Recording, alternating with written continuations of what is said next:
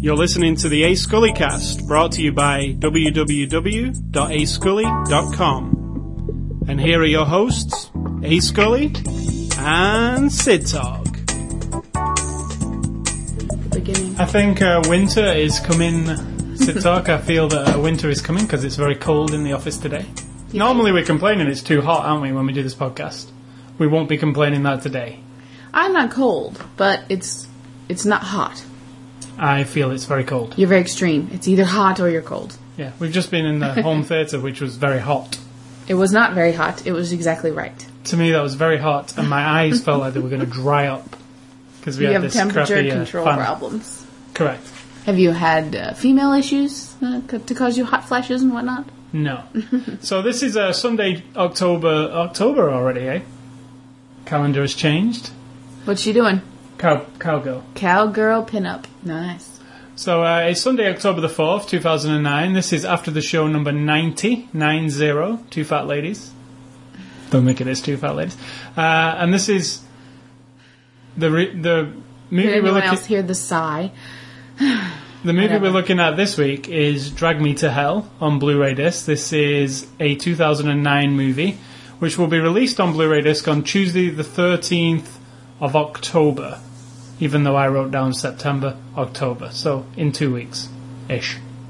Um, it's a Blu-ray disc, and it's from our friends at Universal, and you're going to tell us what it is all about. Ooh. When you stop yawning. It's the middle of the day. It's, uh, you know, and I had a long day yesterday. It is about... Why do I keep thinking there's a song, Drag Me to Hell? Drag, drag, drag, drag me to hell. So you just some, made that some, up. No, there's some song that's similar to that.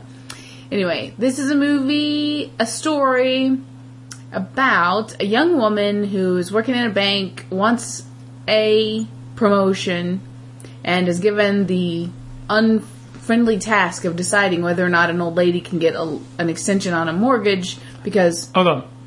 Drag, you know, drag, drag. No, it's not. It's Hotter Than Hell by Kiss. Hot, hot. Hotter than hell. Right. That one. Yeah. Okay, I got it. So you basically were ignoring everything I was saying up till then. Because I was trying to think of a song about hell.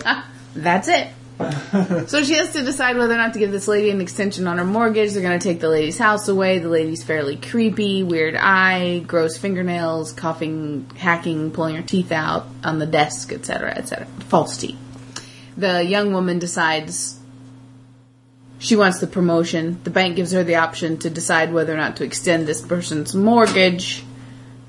She says no, and the woman casts a spell, gives a spell, throws a spell, dumps a spell on her head, and it sort of goes on from there. But ultimately, it's about a young woman making a choice, I think, that uh, wasn't very nice, and she kind of paid the consequences. Correct. So this is all black magic, and there's... I mean, the name of the movie is Drag Me to Hell, so I'm not really revealing anything when I say there are spirits and some kind of demonic figures appearing here and there. So, um, the movie itself, uh, Drag Me to Hell by director Sam Raimi of Evil Dead slash Spider-Man fame. Mm-hmm. Um, this is more in tune with back to his roots, Evil Dead times. Um, I've got to say, it's tongue firmly in cheek kind of movie. Totally. Purposely. If you if you don't understand um, Sam Raimi's movies, you might think it's like over the top, ridiculous or something, but it, it is totally in his genre of uh, comic. It's almost comic bookish. Like uh, it's uh, ridiculous at times, and then at other times, and at times it's, it's, it's genuine horror movie kind of stuff. Yeah. So. Yeah. So I've got to say, I'm a fan of um, Sam Raimi. I'm not necessarily a fan of Spider-Man three. At all, in fact. But anyway, um, I really like this movie. Uh, I, f- I felt... It was almost... Like, I, we see a lot of movies, horror ones. I felt this went back to the... Almost back to a day... Like, it was kind of old-fashioned in a way. Mm-hmm. Even though it was, you know... full of modern effects and stuff. Yeah. But it's kind of like back to the old eighties style of, you know, just fun. Like, it's not it's not serious. It, it doesn't take itself serious. It's kind of a crazy premise from the beginning. I mean, it starts off pretty ordinary, and then as soon as this woman appears, this gypsy lady, you know it's going to, you know, when she's dribbling on the desk and stuff, you, you know it's going to be a Sam Raimi um, gross-out kind of deal. Um, now, th- there were a couple of things I didn't like. One was there was some really crappy C G effects that I didn't think were even necessary. Um, and that s- some of the most of the effects done practically I really liked. Yeah. But there was one particular one that was just horrible. The eyes, bling. Oh yeah, that was yeah. bad. I mean, it just looked bad. Like, it could have been done just practically without yeah, that yeah. C G. I don't, I don't understand why they use it. Sometimes. Well, because this happened, they did it. They were done with their dailies. They put it cut it all together, and a month later, somebody said, "We really need something else. We don't want to go back and reshoot it." It just seemed out of place. There was a couple of out of yeah. placey type of effects like that, but overall, there was some stuff I'd never seen in. I'd never actually seen in in I don't want to give it away, but right, I've never right. seen it in horror movies before. I was like, oh really? Oh, I mean, it's not like blood and guts gross out. You mean that? Yeah, I mean, there's gross out stuff in this movie. It's kind of gross, but it's not in the blood and guts kind of gross way. It's no. not gore. I don't even know what it is. It's like just inappropriate kind of weird. It makes you go, oh, like gross. People being sick and yeah. You know, she has a nosebleed that's kind of off. Kind of. But, you know, the, you know... Projectile nosebleed. It's it's different. It's quite different to an... Even though it's also... It's really hard. It's also formulaic, and it's also different at the same time. It's really... Because, you know, you feel... You feel like you might have seen it before, something like it, but then the actual horror part of it is kind of different. Well, I think the reason you think you've seen it before is... I mean, it's just, most things are not original. original. I feel. I, I mean, the I idea that there are evil spirits and you can conjure them up with a curse, and then there are mediums. I mean, that's totally from one of his other movies. I mean, that's from tons of stories and things. So, or The Exorcist. You know. Yeah, but um, I I feel that it was done in a. I mean, it's a P G thirteen. This movie, we got to say.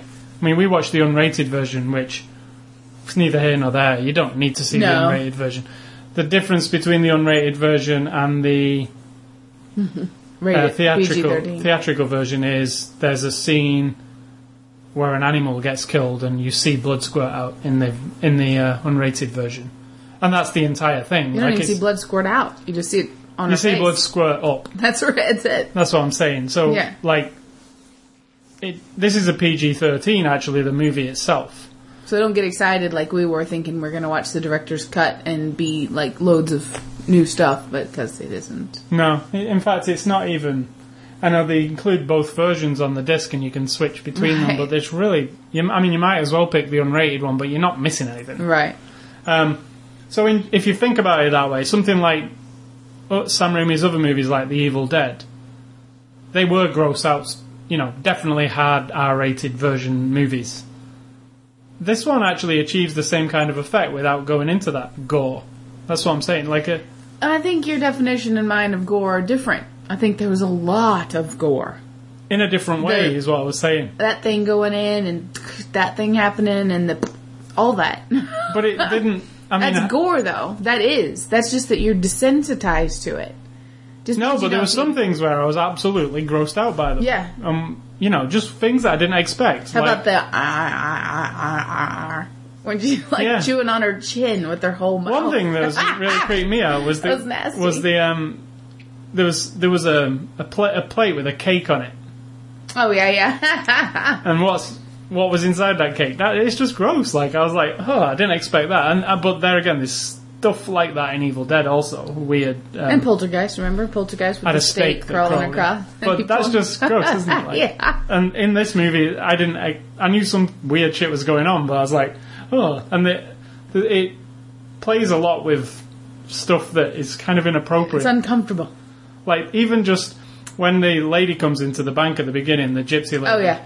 Even just her false teeth falling out. Oh, she take her teeth out to... Eat a piece put, of candy.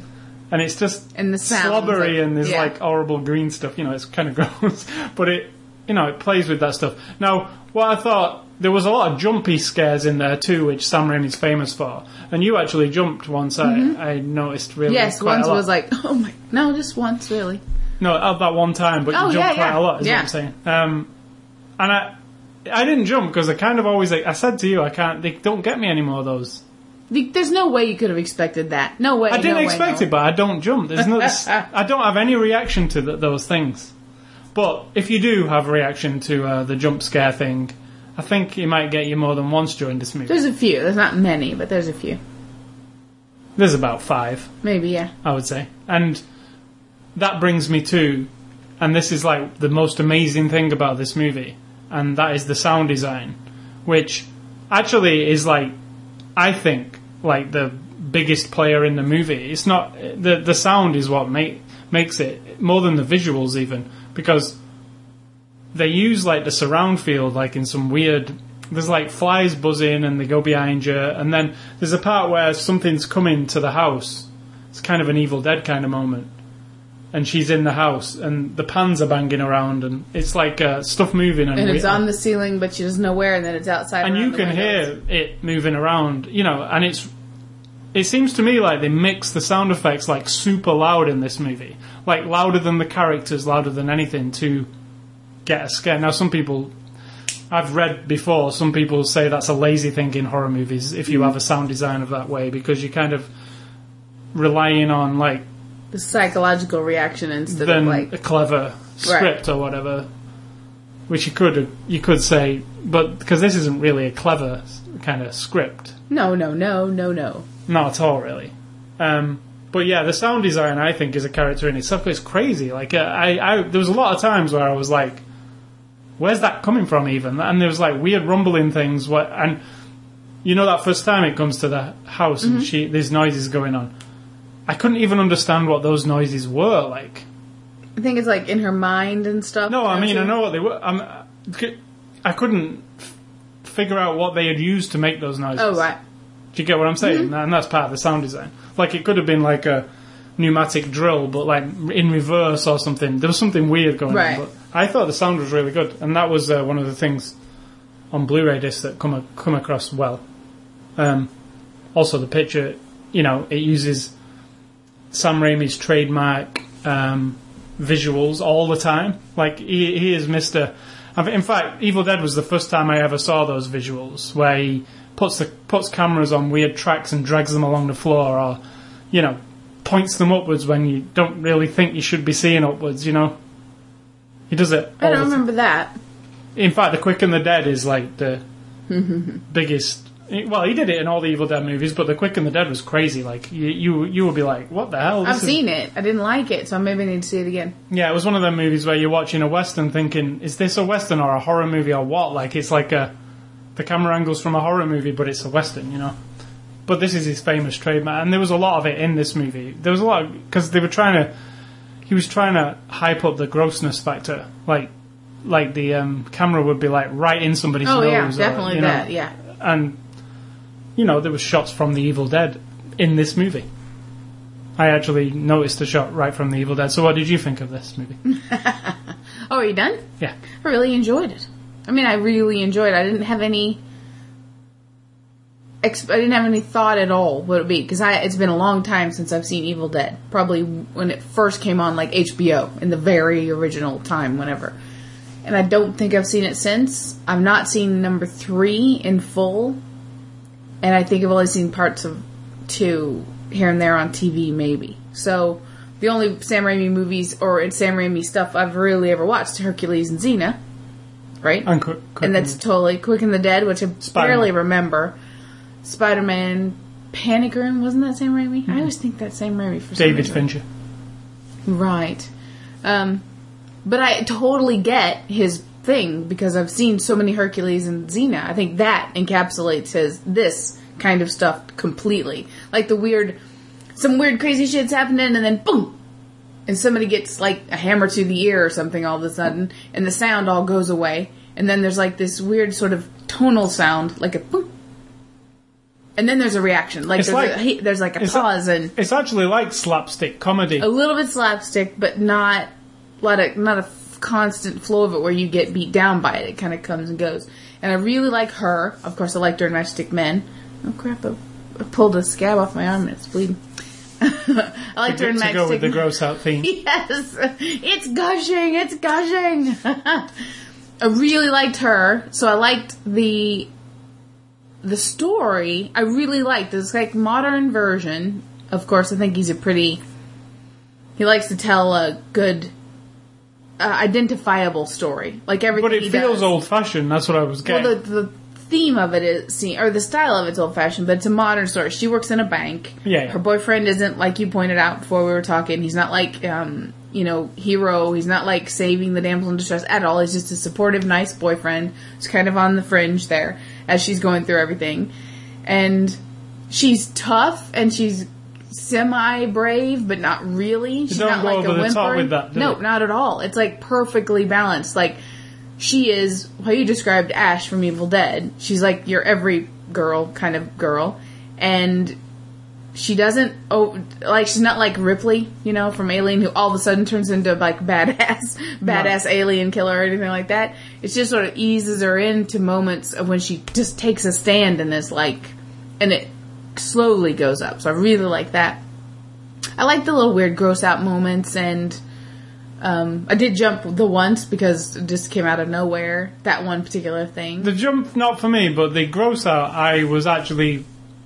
Not grossed out like a, you know, oh, this is real sickening, like, but like, really, did they do that? I was, there was some moments where I was like, oh. It feels a little gratuitous at times. Yeah, totally. but, but fun in the same, yeah. You know, because you're like, really? And we're not talking like blood and guts hanging out. We're talking about slime and maggots and grossness and, you know, weird uh, physical contact between people in a way that's just weird. Like, yeah. The thing about her chewing on her chin, that just... There was one scene which was really kind of nothing, but it was just a scene of, like, the main girl asleep and a fly buzzing around. Oh, yeah, yeah. And then it goes up one nostril and comes out the other, and then goes inside her mouth, and just the thought of that, like, yeah. You know, it's just gross, like, because that's, that can happen. You'd be asleep and a fly can go in your mouth, no problem. And you're thinking, oh, my God, oh, my God. You're thinking, how many times has that really happened to me? Like, ugh. So, you know, there's just some weird... And, it, you know, obviously when they do the fly going in, it's Sam Raimi's trademark. Like, camera's right up there. And, oh, yeah, you know, right up on her nose. You know, you see the whole thing going on. So, um... I enjoyed it. I liked the boyfriend even. I liked the... She goes to a psychic guy at one point. I liked him. I mean, I liked their place in the story. Not, I mean, I will talk about the cast, but, I mean, I like the... You know... I always have liked... the ideas of the occult that you have. There are these spells and weird incantations that somewhere in the history of all things, these certain combination of words have been designed to summon spirits or kill spirits or whatever, you know, because I always think, how could, it, you know, if that's, if that's a real thing and these people believe it in these stories, then all you have to come across is a spirit who doesn't believe in that shit. And they're not going to fall for it. You know what I mean? Like, that incantation's not going to work. But they all seem to follow the same rules. There's an incantation you can use. This will be summoned. And here's the words you can use. The Evil Dead is the exactly. same thing. It's you the same thing. Use these combination of words that are usually in Latin or some other some ancient language nobody knows or whatever. You say it. And then, of course, the demon shrivels up and, like, blows away. And... I always think, you know, don't follow all the rules all the time. And in this one, they don't necessarily. Like, one no. guy even says, there are no guarantees in this thing. Because she's trying to, like, combat whatever is going on with her. So, it's kind of, like, rejuvenates my interest in these... Like, I think slapstick's a good word for it. But it's slapstick grounded in reality with a little bit of the comic bookness. It's very him. Um, it's, very, it's very modern. I mean, you know. It's very Sam Raimi. Uh, even, you could compare it to, like, Peter Jackson's older ones, too, mm-hmm. where it's... Kind of horrific, kind of funny. Cheap thrills. You don't know whether to laugh or be grossed out kind of deal with it. Or, you know, I and not many people do this kind of horror movie mainstream. I was I mean, thinking of the people who do. Like he, Zombie, Rob Zombie, yeah. him. Not this type, I'm saying just horror movies in general. Him, Rob Zombie, Romero. And that's about it. Well, that I know of. And any of those ones that Michael Bay's involved in at the moment. What's that? Like, Last House on the Left, Texas Chainsaw Massacre. Remake. Oh, I don't consider, I don't think of them as this, this type to me. So I don't even put them in the same universe. No. I mean, there are a lot of horror movies made because they come out all the time. Just th- uh, next week, I think Saw six is coming out. Uh, you know, horror movies are... What's that one?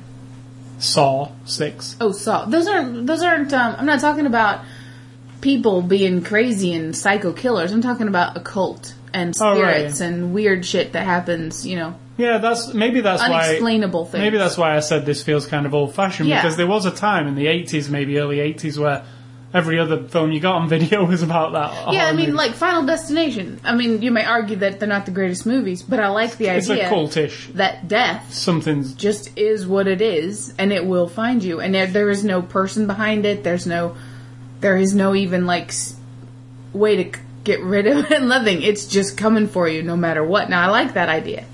So that's what I'm talking about. Things that aren't explainable, like, you know? Yeah. I guess Romero is zombies, and that's usually man-made, but still kind of mysterious how humans could become zombies, so. Yeah, I really enjoyed it. In fact, it makes me want to watch Evil Dead. I did, and it's great to see um, him back after making... Uh, oh, you can, you know, sp- there's nothing wrong with the Spider-Man films. Well, apart, maybe the third one. Um... It's it's almost like the you know when the Spider-Man trilogy. It's almost like the Godfather trilogy, whereas in the end part it just falls falls apart and falls to pieces. Well, it isn't the end, is it? Because they're making four next year, so right. it's not a trilogy anymore. Is um, that not Sam Raimi though? Yeah, it is. Oh, I thought he was out of that. No, I think he's in on it. They're all in on it, and Bruce Campbell's got a big part in it, apparently, nice. instead of just a cameo. Also, this is the first Sam Raimi film I've ever seen where Bruce Campbell didn't appear anywhere. He might have, but I didn't notice. I was looking, of. too. Even right. those spirits that come in, I, I just couldn't see him. Oh, he's got to be in there. Maybe some of his voice is something weird, or... Yeah. Oh, he's got to be in there somewhere. Well, when I, I had a look afterwards, and they were saying that he wasn't available because he was making Burn Notice at the time, but it doesn't mean that his voice isn't in there somewhere yeah. or something. Because, yeah, that's one of Sam Raimi's trademarks, to include Bruce Campbell in any he movie. He did include something else, though. He included... Um, his car. Yeah, which is the which is Ash's car from The Evil Dead.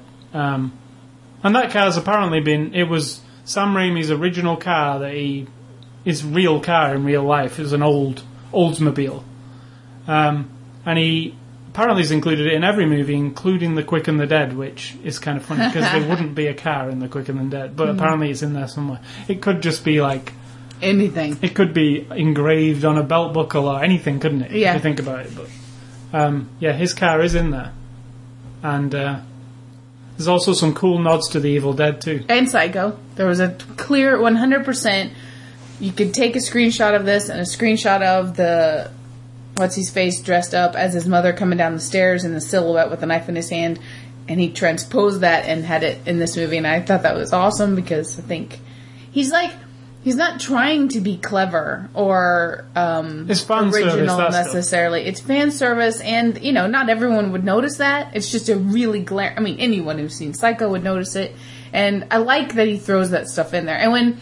Uh, when you watch the extras and the guy says, we decided, oh, at this point, this person, we need a little bit of, like, vomit or something. And Sam's like, yeah, let's do that. You know, like, I yeah. like his enthusiasm for things. And, you know, and there, there that a, makes me enjoy it more. There was a cool nod to The Evil Dead, like, roughly in the middle of the movie where the Justin Long character said, oh, we can, got to get away from all this. We can go to my parents' cabin in the woods. It's got trees and it's on its own, you know, which is a...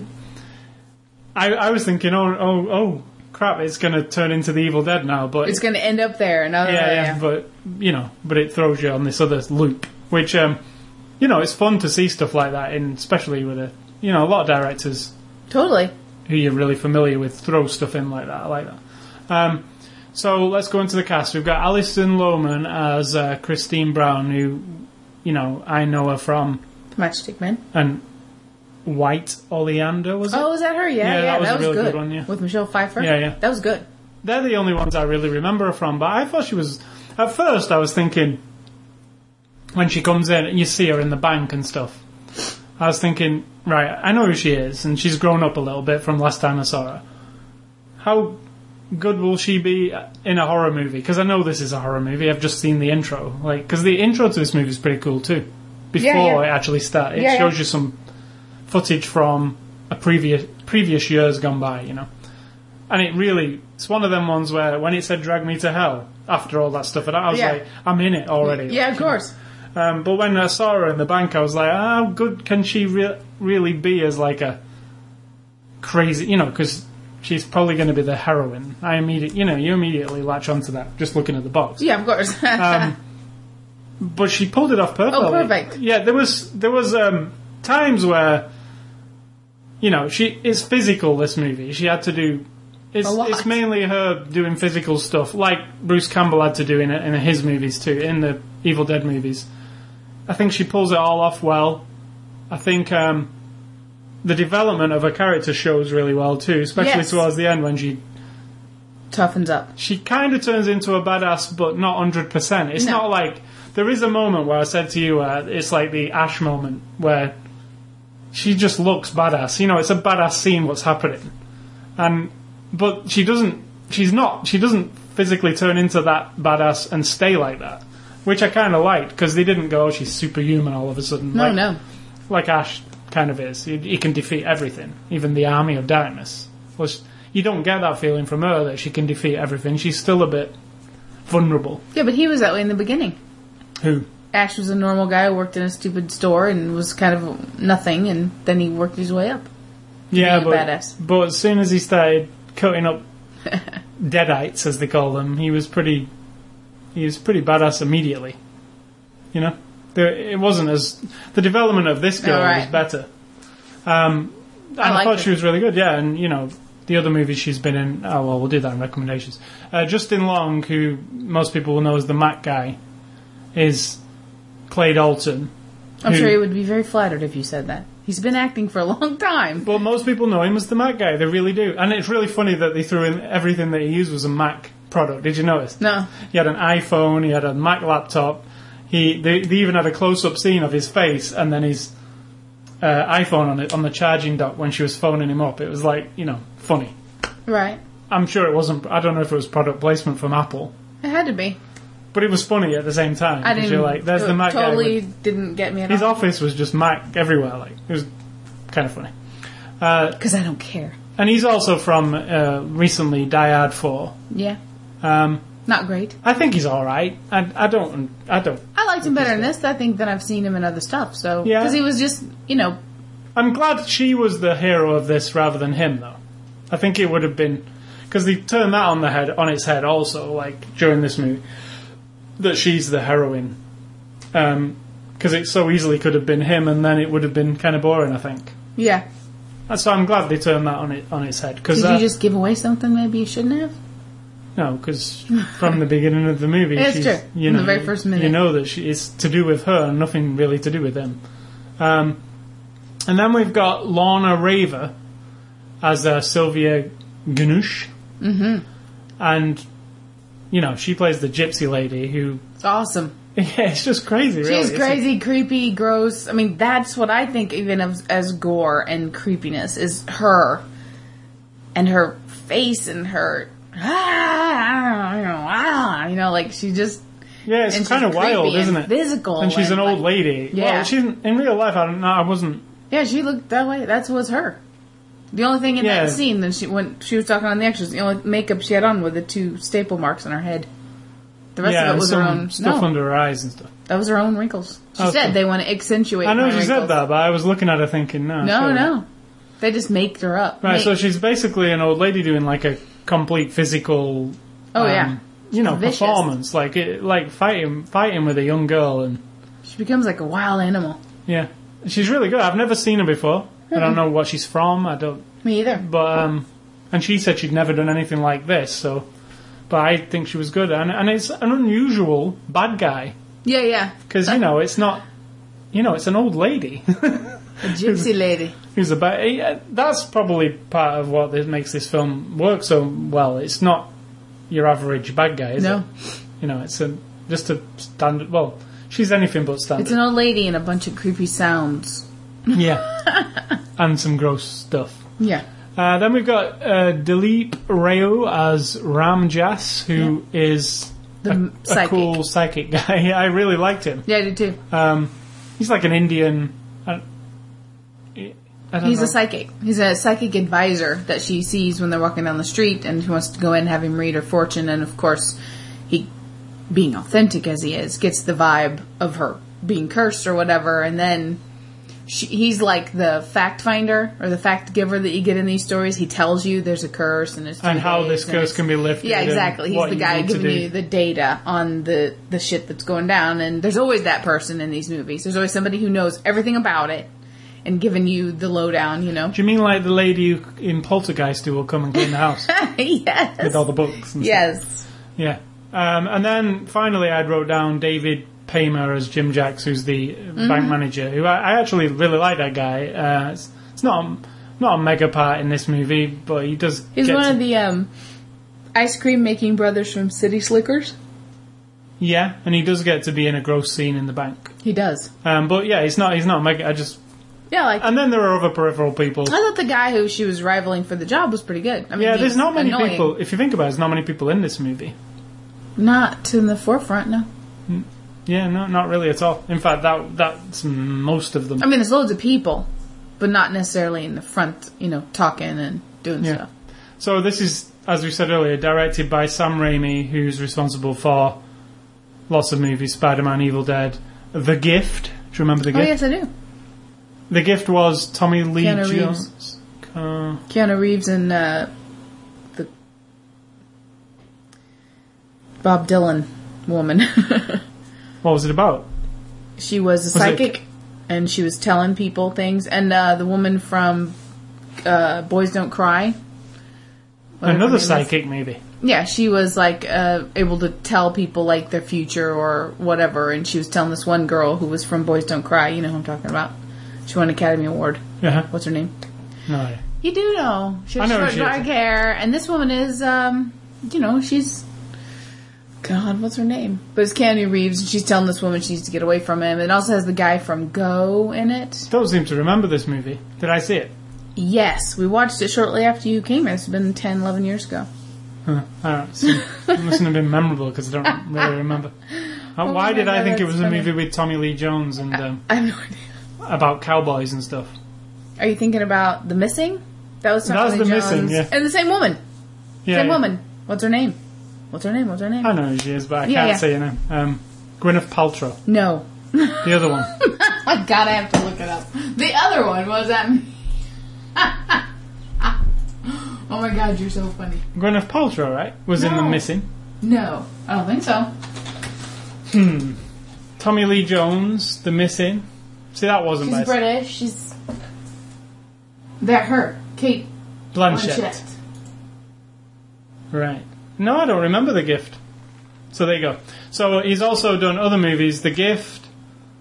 Um, oh, we'll mention the others in the recommend. Uh, yeah. um, written by Billy Bob Thornton. Kate Blanchett, Giovanni Ribisi, Keanu Reeves, Katie Holmes, Hilary Swank, et cetera. Oh! No, I don't remember that at all.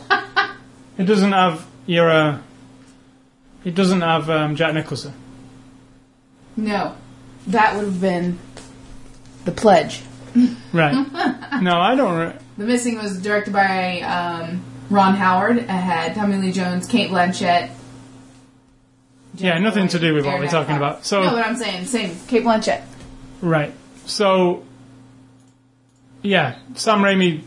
Directed The Gift. Most famous for um, Spider-Man and Evil Dead, though. Um, very, he's one of those directors that tears people. Some people really hate him, think he's just a hack, and some people think, you know, he's kind of genius in some ways. I think he's kind of genius in some ways. Yeah, I mean, you know, but category. It's nothing like mega clever or anything. No, like no. Most, but there again, he did pioneer, I think, some definitely camera techniques, and you know, The Evil Dead was made on a shoestring budget with him and his friends.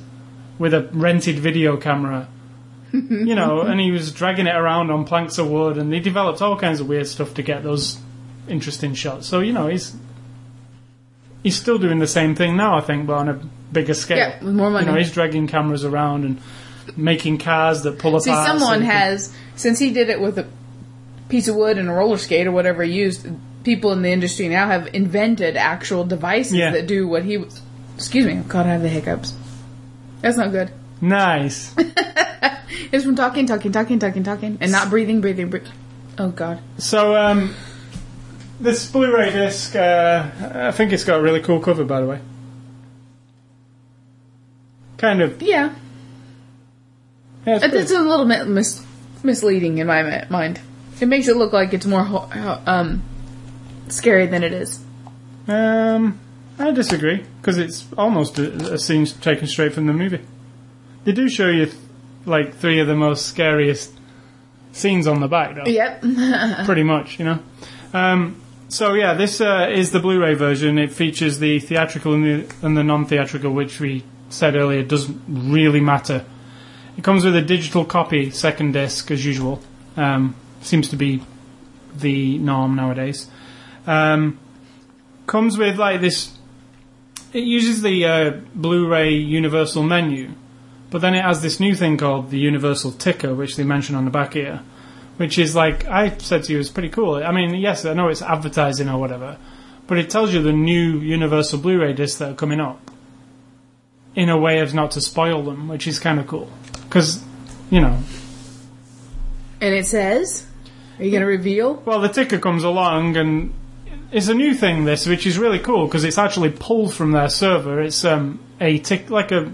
C N N has a ticker that goes across the bottom. Well, this pulls new information in from the internet, so they can tell you whatever they want whenever you put this disc in, which is cool if, if it appears on all the discs. But yeah, it reveals that um, The Inglourious Bastards will be out on Blu-ray disc on December the eighteenth. So just a couple of days before Great. Christmas, you can buy it for a present. Nazis and Christmas. Nice. Um, and it also, what else did it have? Uh, what's coming out? Um, nine. Which I'd never heard of. Uh, looks really awesome. The get the perfect getaway with Mila Jovovich. Never heard of it. Looks good. I like Mila.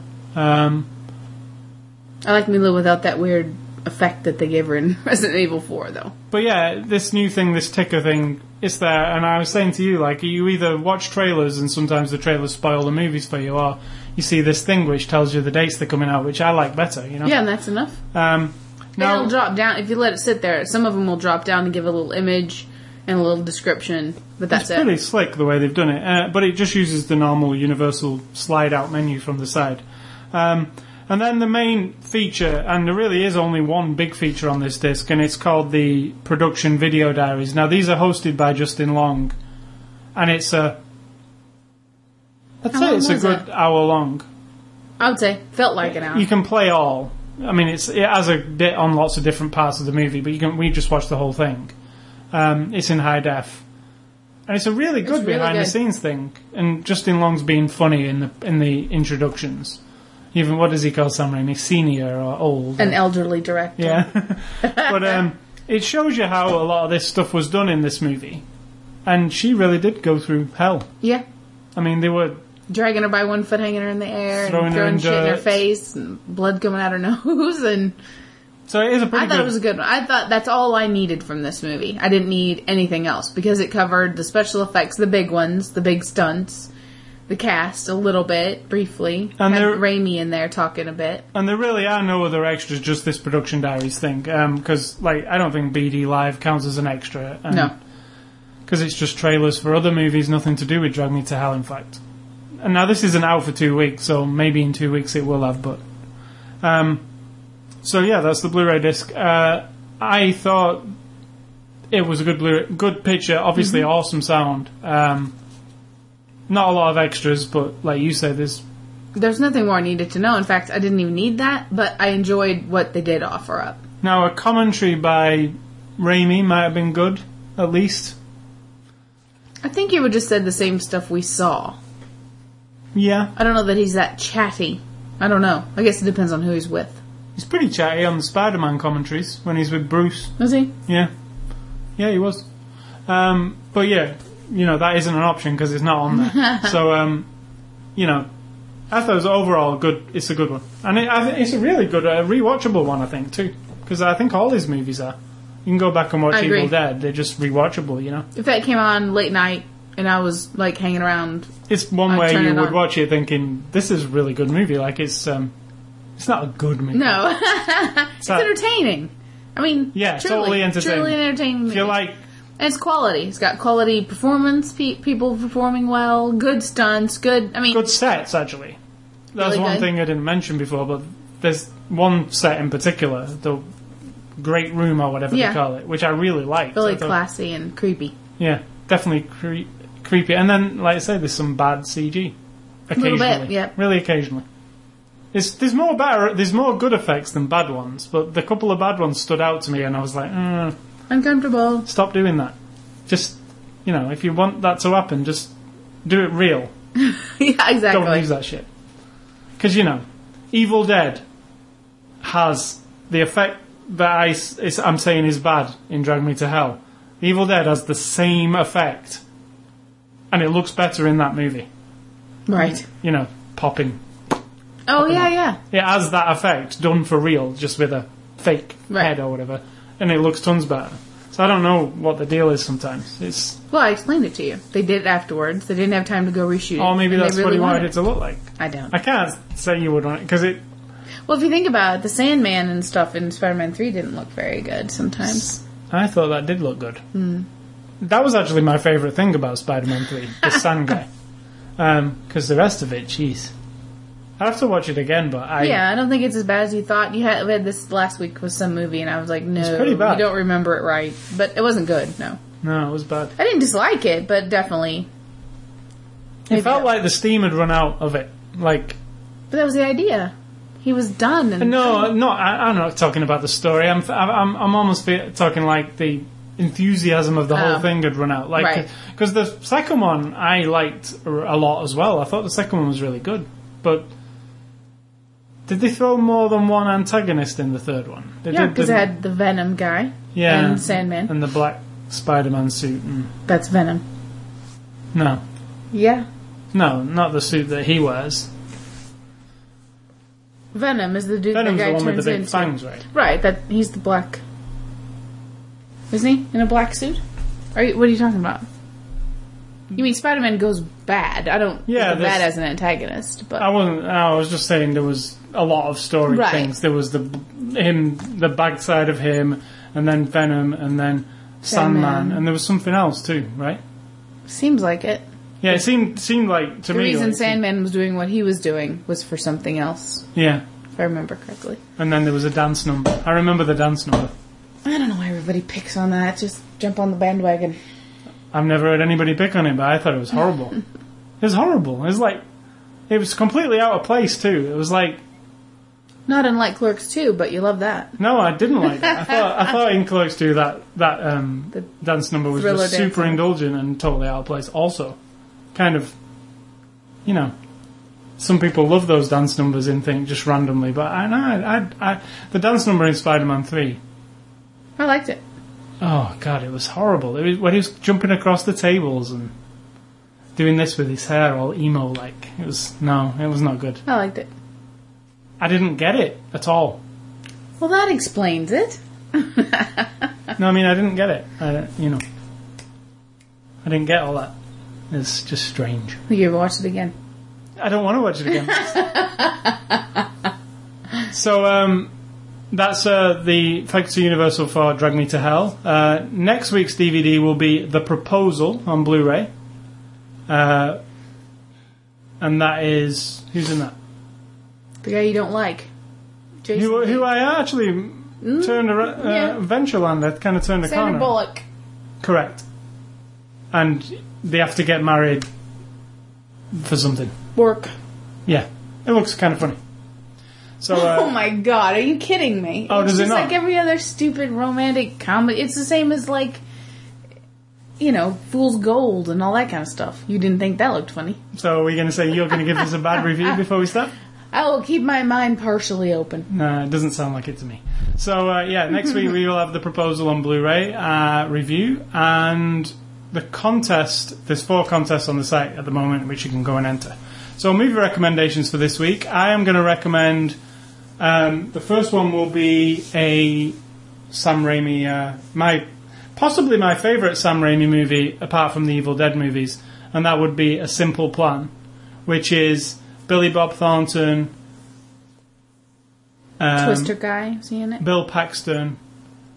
and the guy who I always forget his name, but I really like, about a story of them, these three guys who find some money. Right, yeah. I won't yeah. give anything else away, but it's absolutely awesome um, if you think about it. It is, yeah. The whole story is awesome, and it's really well It's acted. awesome in a Fargo kind of way. It's just it's, awesome. It's actually very much like a Fargo's type of uh, uh, vibe. Vibe, like yeah. a, like a kind of a dark comedy. Humans being human. But yeah, it's, it's really a movie, and one of his like lesser-known movies, so a lot of people might not have seen it, so it's a good one to recommend. Uh, my other one, I've recommended a few here, but The Quick and the Dead, Sam Raimi's Western. You don't like it. I don't remember liking it. I, but... I find it very... It's a lot of style over substance, but what the style is really a cool... You know, it...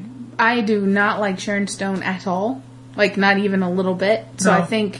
I mean, there's very, very rare times when I've seen her in a movie that I got over the fact that I'm not a fan and just enjoyed her in it, but...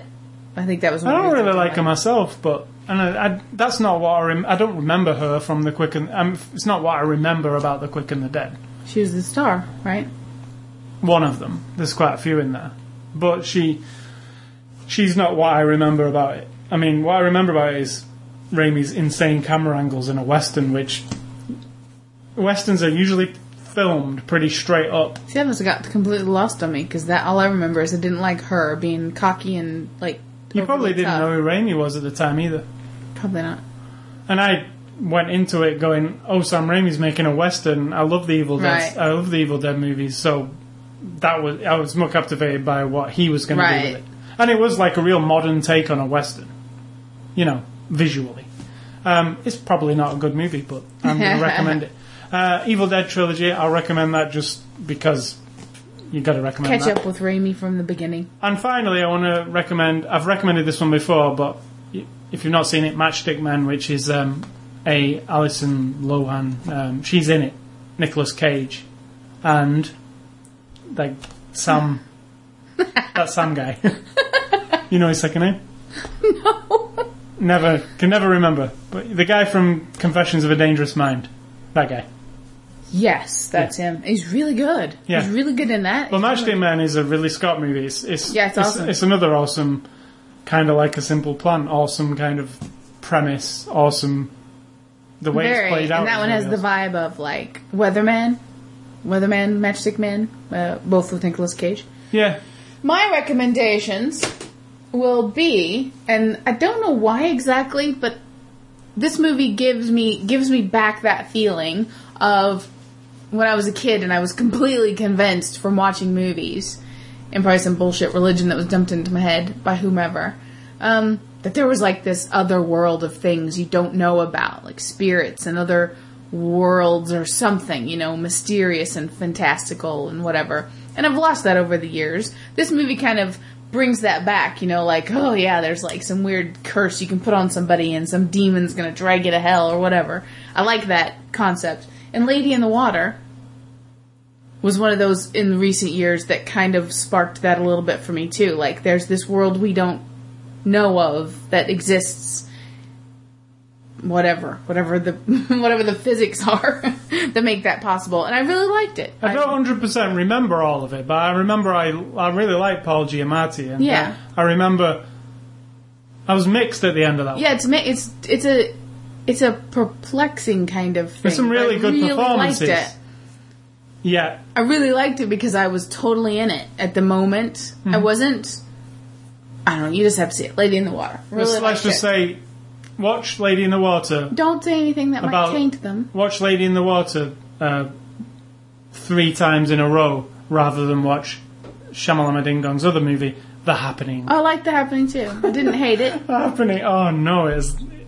It's possibly in, in the top ten of like the worst movies I've ever seen in my life. Oh my god! Is actually in there. I totally disagree. I'm not saying it's a good it's terrible. Great movie. It's not in the top thousand of my movies even, but I'm saying it's not that oh, bad. Man.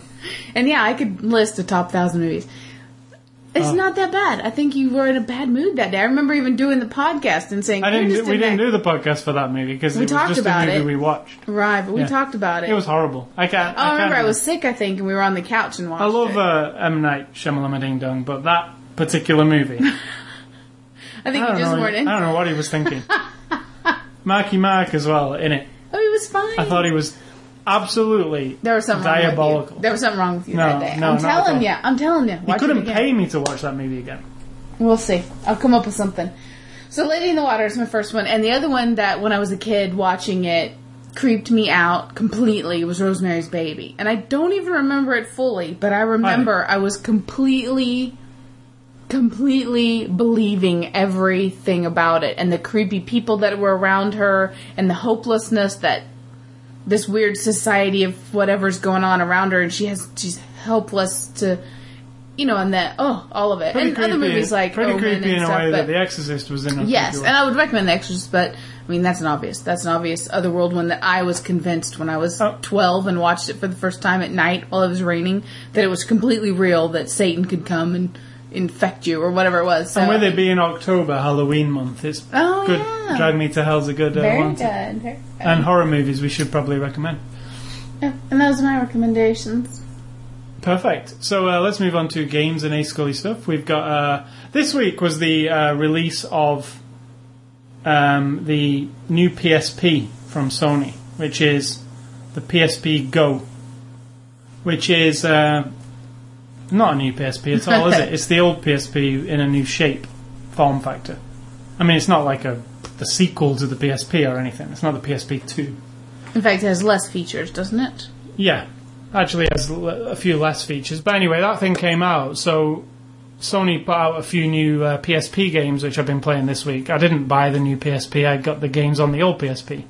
So I've been playing Motor Storm Arctic Edge, which is a sequel to the P S three Motor Storm game on the uh, P S P, and it's really good. I've got to say, like, racing games um, on handhelds are usually pretty crappy, but this one's really good. Now, the thing that with the old P S P that I have problems with, I can't play it for more than about half an hour because I get cramp in my hand. It's really hard to hold it.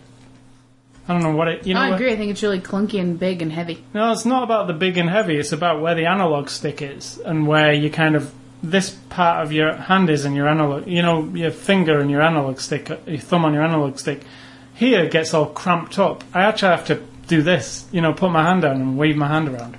So, um, can't play it for very long, but I did play it for two hours and cramped my hand up to, to high hell, but it's it's just like the P S three game, but on a P S P. It's brilliant, really good. Um, and the other one I was playing was uh, Gran Turismo P S P, which I've been, it's been five years in the making, super stoked to. I didn't really like it. Oh. It's like it's like half-assed or something.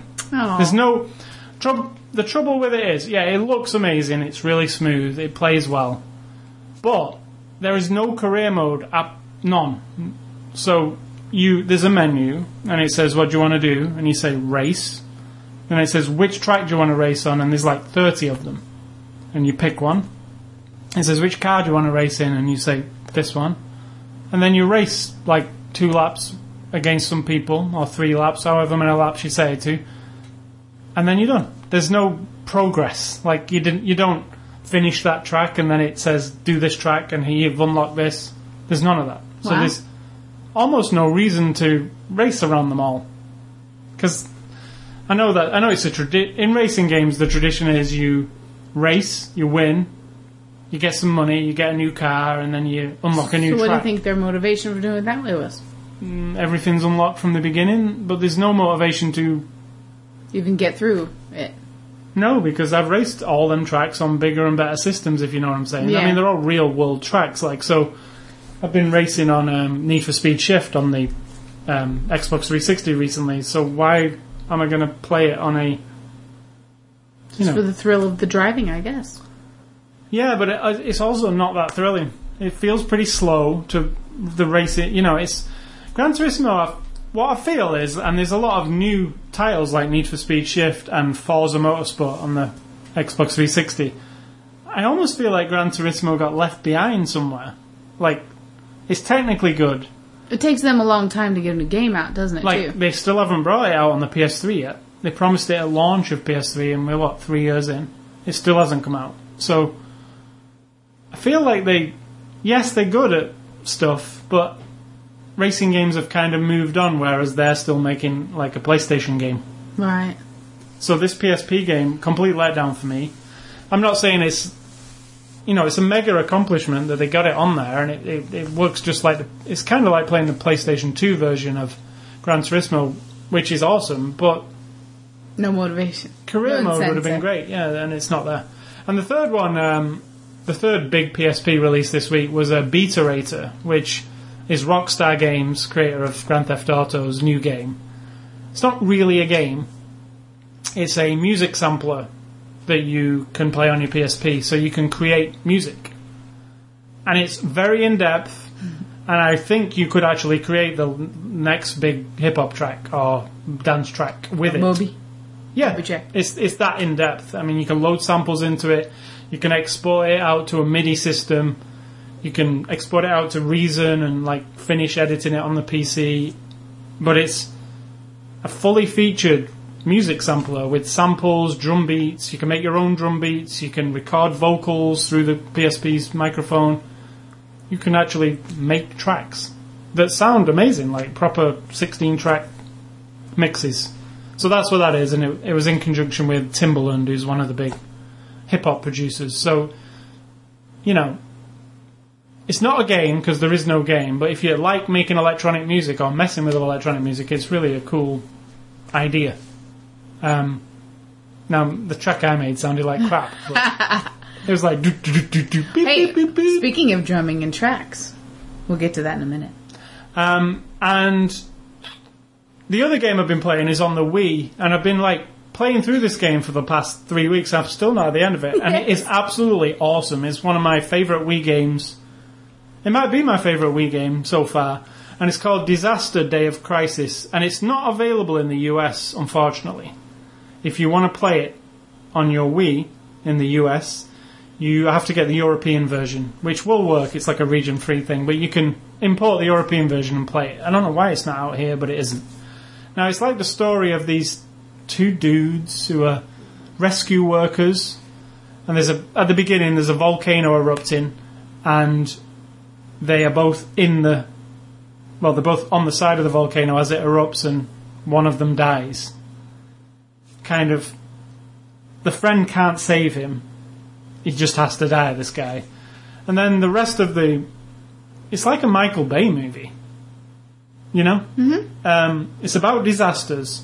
It's about this terrorist organisation who are manipulating the weather or manipulating events in, in the world to...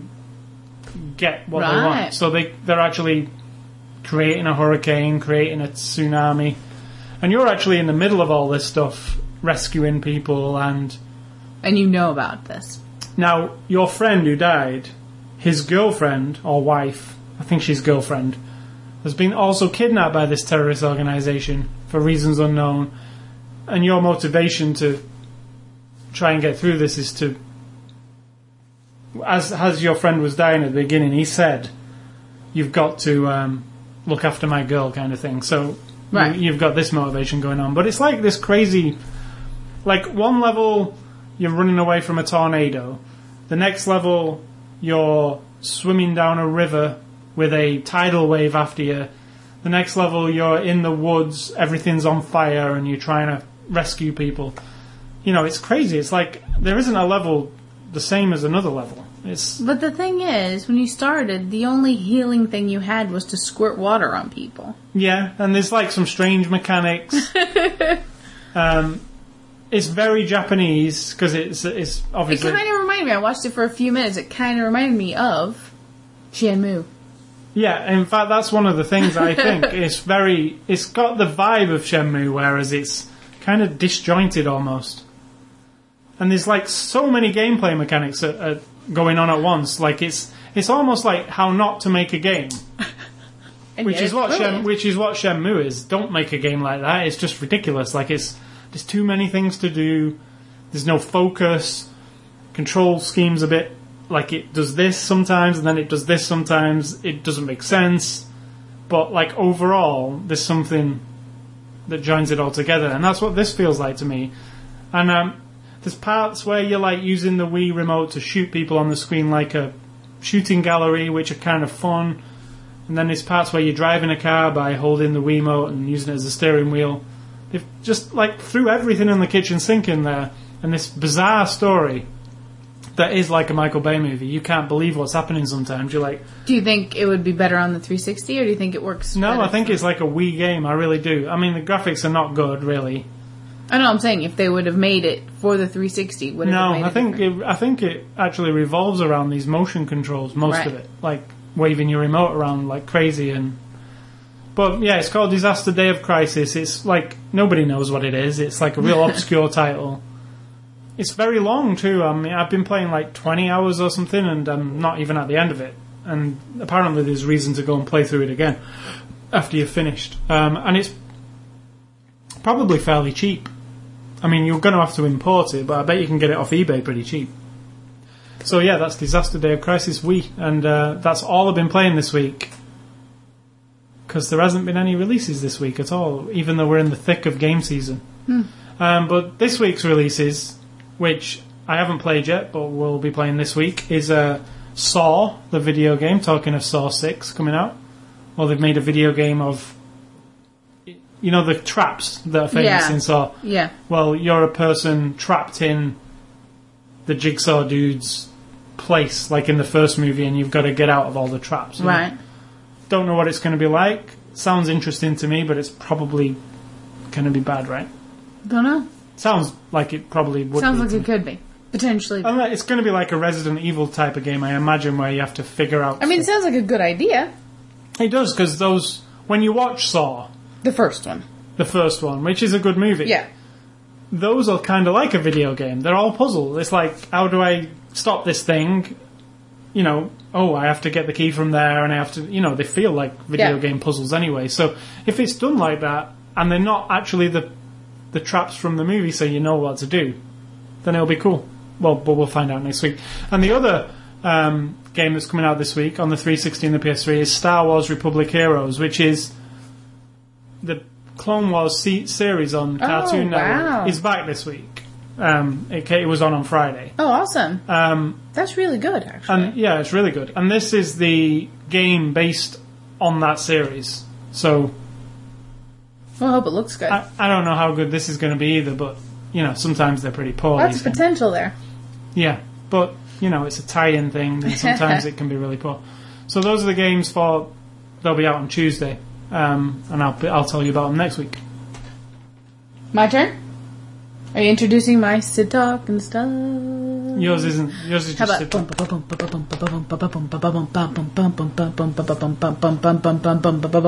That's my introduction today. Because it's not a very good one. It'll all make sense in the future. What's for dinner? Did you ask? You did ask, right? Chili. You oh. did ask. I, in fact, almost the first thing you asked me today when we woke up was, what are we having for dinner? Because mm-hmm. I'm hungry right now, which will have been several hours. And it will be chili soup, or chili and rice. No, not chili soup, just chili. Right? Chili. Yeah. Well, we call it chili soup where I'm from. Where we are you from? Mexico? No, it's chili soup. That's what we call it. You eat it in a bowl with crackers. It's chili soup. That's what we call it. Okay. Deal with it. Chili and rice, which we never, of course, ate it with rice, but you were from England, and for some reason you do, and now we do, because it's good. And my second thing is, uh, not related to dinner, but kind of. I went to the gym the other day and had, like, this free one-hour thing with a trainer guy to show me the machines and all that kind of stuff. And it was really... Oh, the machines were fine. He put me on weights, you know, like do the arm crunchy thing and all that stuff. No problem. Went through all of them a couple times. Didn't have a problem. I mean, you get a little like worn out. But then he did this thing where he's like trying to figure out why my hip hurts. And he's like, let's, there's this I T band that runs up the side of everybody's leg, kind of behind these big muscles or whatever. Then he says, let's get this. And he gets this big round thing. It's about two and a half feet long and about this big around. Can you see That's that? Very good for radio. It's about, I would say, seven or eight inches across diameter, right? And it's kind of padded but really firm as well. And he's like, lay down on your side, put this under your hip, and support yourself with your elbow, put your other foot behind that leg, and straighten out the left leg, and put this under you, and roll yourself, roll it under you. So it's like all your weight is on this thing, on the side of your leg. Roll yourself until it hits a spot that's going to hurt so much you're going to want to hit me with that thing. And I'm like, oh, great. And that's exactly what he said. You're going to want to hit me with this. That's how bad this is going to hurt. So I'm like, okay. and I he it was fine. I mean, it was kind of tense, you know, and I was like, okay, because I've got a lot of weight bearing down there. And then he hit a spot. I swear to God, he was right. I wanted to pick it up and hit him. It hurts so bad. And he's like, that's a knot in your muscle and blah, blah, blah, and this is why it hurts. And so I mean, lay there for like thirty seconds. And I mean, I, it was the first time I've ever felt like uh, tears are going to come out of my eyes. I mean, I was just shaking. And you've never cried like, before? Not for that. Not for like exercising ever. Nothing like that. And this wasn't even exercising. This was just pressing on. It's like tenderizing the muscle, he said. Does everybody have this? Then he rolled it down. No, it's just like you might have a sore calf. I have to have, happen to have this, this muscle of mine, so I'll knot it up apparently. So then he rolled it down a little ways more and uh, uh, uh, hit again. Just like like a group of pins shoving me, stabbing me, stabbing me in the leg. And then waited there for like thirty seconds and rolled it. And you can hear the tension in my voice because I'm remembering it and I'm pressing on it because it's really sore, like I'm all bruised up. All after that was done, it took about ten or fifteen minutes because I finally gave up at one point and I just laid back on my back and he's like, no, come on, come on, you can do this. And I'm like, no, no, no, I can't. Give me a second. So I got up, did the rest of it, then did the other leg, which didn't hurt nearly as bad. And then afterwards, like all things like this, even though I thought, I'm never going to do this again, this is stupid, it's too painful, and then it felt awesome. Because the sides of my legs, like, relaxed, and it felt all, like, loose and better. So you can do this yourself every day? Yes, well, you had to get a thing to roll on, so I'd have to get one of those. Because it's a specific size so that it's high enough that as you roll yourself up and down, you can't use, like, a hard piece of wood, because that's too hard. So you'd need, like, this thing, or something that's got a little padding on it or whatever. But it was just, like, it was so awful, and I thought, why is he... I mean, I understood afterwards. Right. I know what he's talking about. My muscles have tightened up or something so badly, and it, they need to relax, and this is, like, a really hardcore massage or something. So I'll do it again. I'll do it You can do it today. I don't want to do it today. It's Sunday. Do I have a thing? No. They're closed anyway. Oh, okay. They close early on Sunday. So there was that. And I didn't mind working with the trainer guy, except I told him, don't try to motivate me on at any level. Like, yeah, you can do this, you can do this. And I said, don't even try. And he did it on one machine because I was like, oh, my God. And he goes, oh, you can do this. And I just looked at him. He's like, oh, I forgot. Sorry. Because that does not, mo- in fact, that can make me get up and walk away. I'm not that person at all. Um, after that, I went to, uh, not after that, but. I guess it was yesterday. I went with my niece and my mother to the Renaissance Festival in Kansas City, Kansas, on the Kansas side of Kansas City, and it was really fun. We were all dressed semi-appropriately. My outfit wasn't one hundred percent Renaissanceian, but it, you know, I didn't stand out. I didn't just have jeans and a t-shirt on like I would say mm, two-thirds of the people did, you know. But it was really fun because when you go to a Renaissance Festival, which I'd never been to before, it's very obvious that it's a specific group of people. Now, there were lots of families and maybe couples wandering around, like, curious and just going to have a good time. But there was, like, no rowdy, no trash on the ground. They did a really good job from, I mean, we went, we walked for seven hours. eleven o'clock we got there, six o'clock we left. And we walked around the grounds the entire time, except for watching some jousting and a couple of performances here and there, which was really fun. It sounds goofy, but you realize these people make a lot of effort to do these things. They're really into it, and I totally appreciate it. And they do it for free, right? No, it's not free. I mean, the jousting people and that. They, you don't pay them. No, it's not free. You buy stuff. They get paid by the fair. No, it's not free. Oh, okay. It's not like a charity or something. I mean, I'm sure they don't make... It's not like a salary, but no, they don't do it for free. It's like a company, you know?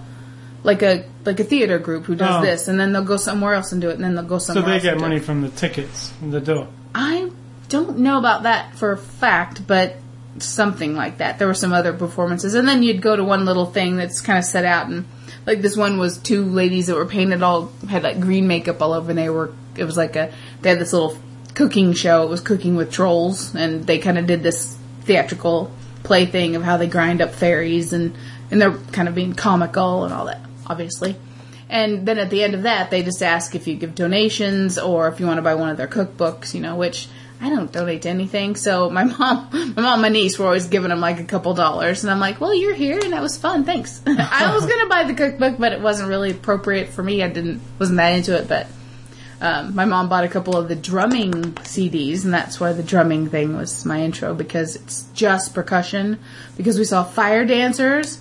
That was my favorite part, because I was just completely enthralled. These two dudes had, like, these balls of fire at the end of a rope, and they were swinging them around and, like, dancing a bit.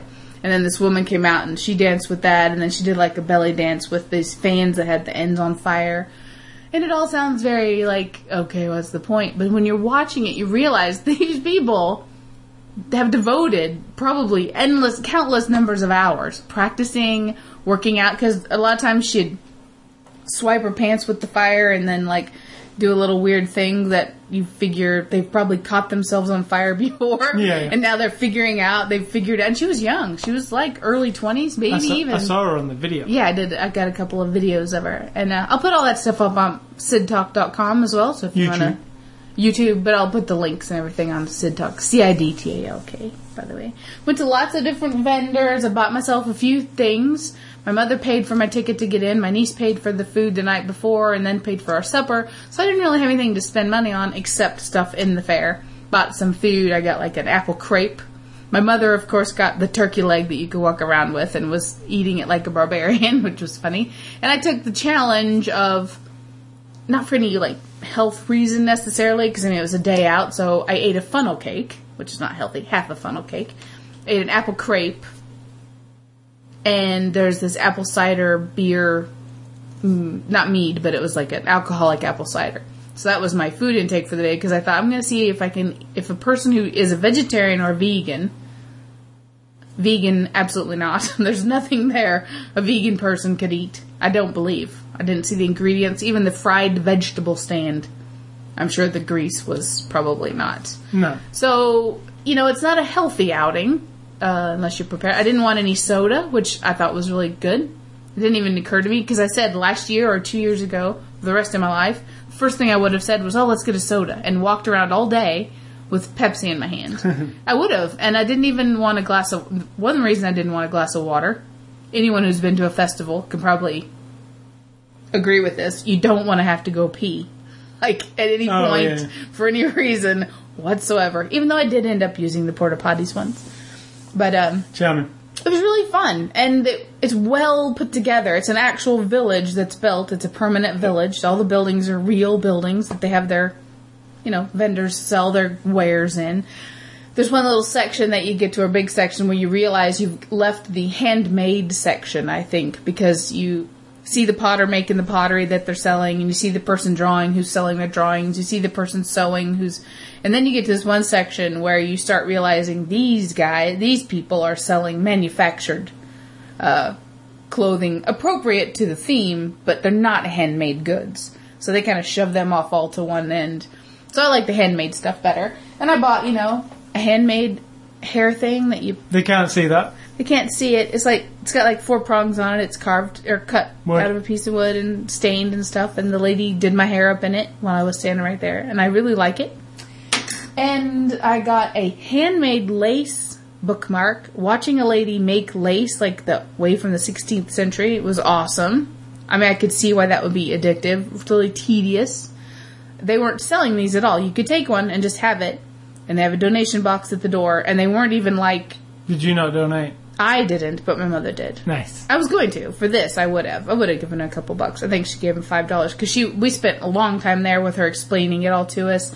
She showed us how she did... I'll have pictures and a little bit of video of that as well. Um, because you think about nowadays, everything is manufactured, and that's not necessarily bad. But I like to keep around people who are interested in hand-making things. I don't know why. I just find it... I don't know why. I can't, I can't explain it. So I got a lot of business cards. We've got the drumming uh, C D over we'll here. We'll play some of the percussion drums on the way out of the show. Awesome. Party. I got some lip balm, which is supposed to taste like maple, but it doesn't. But that's fine. I got a postcard that has a really cool, kind of a loose drawing of a mermaid, which I like.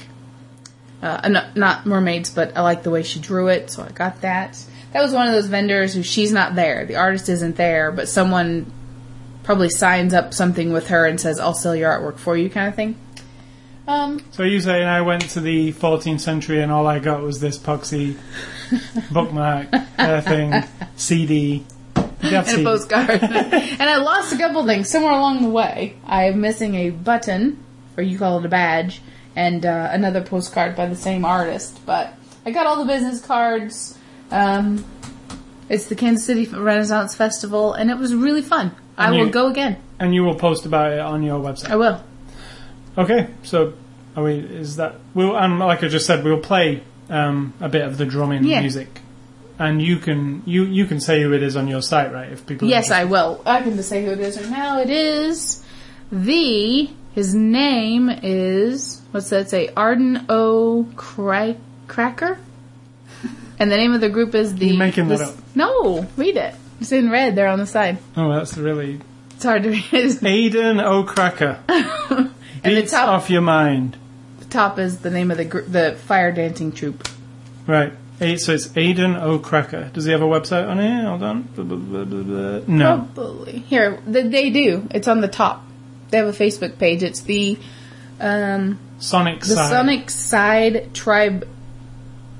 S I D H E, Sonic Side, and they do fire dancing and this tribal uh, bongo music and stuff, and I know, it makes it sound crazy, but it's really enchanting. I really liked it. So, to hell with anybody who doesn't agree with me. To drag you to hell if you don't like it. I don't care. Alright, so uh, thanks for listening to the podcast. Just want to remind you about the websites, a scully dot com, sidtalk dot com, twitter dot com, facebook dot com, Xbox Live. So it's twitter dot com slash ascully, twitter dot com slash sidtalk. Um, the podcast itself, after the show, which this is number ninety, edition number ninety, is available on the Zoom Marketplace, the iTunes Music Store, or on a scully dot com. Click on the word podcast, listen to them all straight from the webpage.